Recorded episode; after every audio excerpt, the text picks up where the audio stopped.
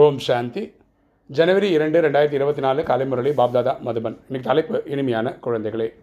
ஆத்ம அபிமானிகளாக ஆகின்ற பொழுது விகல்பங்கள் முடிந்து போய்விடும். எந்த விஷயத்திலும் பயம் ஏற்படாது. நீங்கள் கவலைகளிலிருந்து விடுபட்டு விடுவீர்கள். அப்பா சொல்கிறார் இனிமையான குழந்தைகளை நம்ம ஆத்ம அபிமானி ஆகும்போது என்னை ஆத்மான்ற புரிதலில் இருக்கும்போது நமக்கு தேவையில்லாத வீண் எண்ணங்கள் போய்விடும். எந்த விஷயத்திலும் நமக்கு ஒரு பயம் இருக்காது. நம்ம கவலையிலிருந்து விடுபட்டவர்களாக ஆகிவிடுவோம்.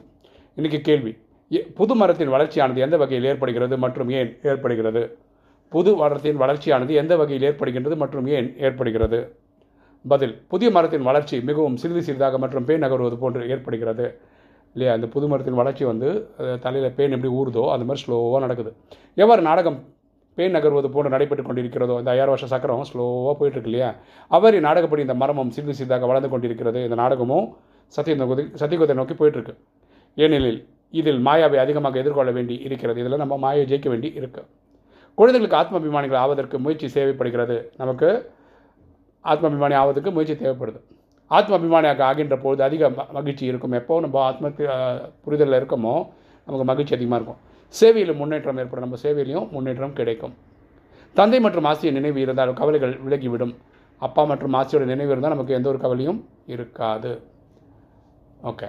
இன்றைய தாரணை முதல் பாயிண்ட்டு பணிவு குணத்தை தாரணை செய்ய வேண்டும். சிறிதும் அகங்காரத்தில் வரக்கூடாது. மாயாவினால் அசைக்க முடியாத அளவிற்கு மகாவீரராக ஆக வேண்டும். நம்ம வந்து பணிவு குணத்தை தாரணை செய்யணும். சிறிது கூட நம்ம அகங்காரத்தில் வரக்கூடாது. மாயாவினால் அசைக்க முடியாத அளவிற்கு நம்ம மகாவீரராக இருக்கணும்.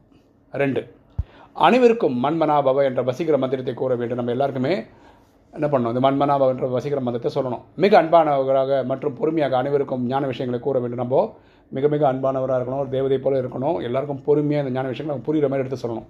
தந்தையின் அறிமுகத்தை கொடுத்து அனைத்து தர்மத்தினருக்கும் கொடுக்க வேண்டும். நம்ம தந்தையினோட அறிமுகத்தை வந்து எல்லா தர்மத்தையும் எட்நூறு கோடி பேருக்கு இந்த நியூஸ் போய் தான் ஆகணும். வரதானம். கர்மம் மற்றும் சம்பந்தம் இரண்டிலும் சுயநலம் அல்லாமல் சுயநலமான உணர்விலிருந்து விடுபட்டிருக்கும் தந்தைக்கு சமமான கர்மாதித்தர் ஆகுக. கர்மம் மற்றும் சம்பந்தம் இரண்டிலும் சுயநலமாக ஆன உணர்விலிருந்து விடுபட்டு இருக்கும் தந்தைக்கு சமமான கர்மாதித்தர் ஆவீர்களாக. விளக்கம் பார்க்கலாம். அனைவரும் முக்தராக ஆக்குவது குழந்தைகளாகிய உங்களுடைய சேவையாக நம்மளுடைய வேலை வந்து எல்லாரையும் இந்த கலியுகத்திலிருந்து விடுவிக்கிறது. எனவே மற்றவர்களை முக்தர்களாக ஆக்கும் சுயம் நீங்கள் உங்களை பந்தனத்திலிருந்து கட்டுப்படுத்தி கொண்டு விடாதீர்கள். ஸோ நம்ம அடுத்தவங்களுக்கு ரிலீஸ் பண்ணுறோம் ரிலீஸ் பண்ணுறோம்னு சொல்லிட்டு நம்ம போய் ஒரு ஜெயிலில் போய் மாட்டிக்கக்கூடாது. எல்லைக்குட்பட்ட எனது எனது என்பதிலிருந்து முக்தராக ஆகும் பொழுதே அவ்வக்தி நிலையை அனுபவம் செய்ய வைக்கக்கூடியவர்களாக ஆவீர்கள். எல்லைக்குட்பட்ட அவ்வியக்த ப்ராக்டிஸ் பண்ணும்போது தான் இல்லையா?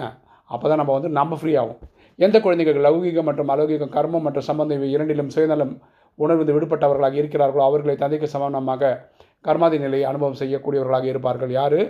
குடும்பத்திலையும் சரி இல்லை அலௌகிக குடும்பத்திலையும் சரி ஒரு பேலன்ஸோடு இருக்காங்களோ அவங்க தான் பாபா மாதிரி இருக்க முடியும். பாபா அப்படி தான் விட்னஸாக தான் பார்க்குறாரு எனவே எதுவரை கர்மங்களின் பந்தனங்களிலிருந்து விடுகியவராக ஆகி உள்ளேன் என்பதை செக் செய்யுங்க. நம்ம இதை செக் பண்ணோம் நம்ம எந்த அளவுக்கு இதுலேருந்து ரிலீஸ் ஆகிருக்கணும்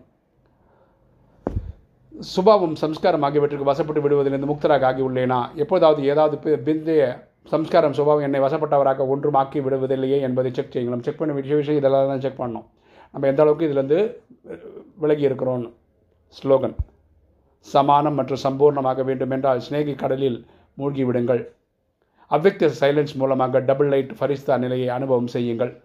சமானம் மற்றும் சமர்ப்பணமாக வேண்டுமென்றால் சிநேக கடலில் மூழ்கி விடுங்க அப்பாவோட அன்பில் போய் மூழ்கிங்க. அப்போ நீங்கள் சமானம் ஆகிடுவீங்க சம்பூர்ணமாக ஆகிடுவீங்க அவ்விக்த சைலன்ஸ் மூலமாக அதாவது நம்ம வந்து நினைவில் போய் அமைதியில் போயிட்டோன்னு வச்சுக்கோங்க. டபுள் லைட்டு பரிசு விடுவோம். ஒரு லைட் வந்து ஆத்மான்ற பொறுத்து இன்னொரு லைட்டு லைட் வந்து லைஃப்பில் எந்த ஒரு டென்ஷனும் ஃபீல் பண்ணாமல் இருக்கக்கூடிய அனுபவம் கிடைக்கும்.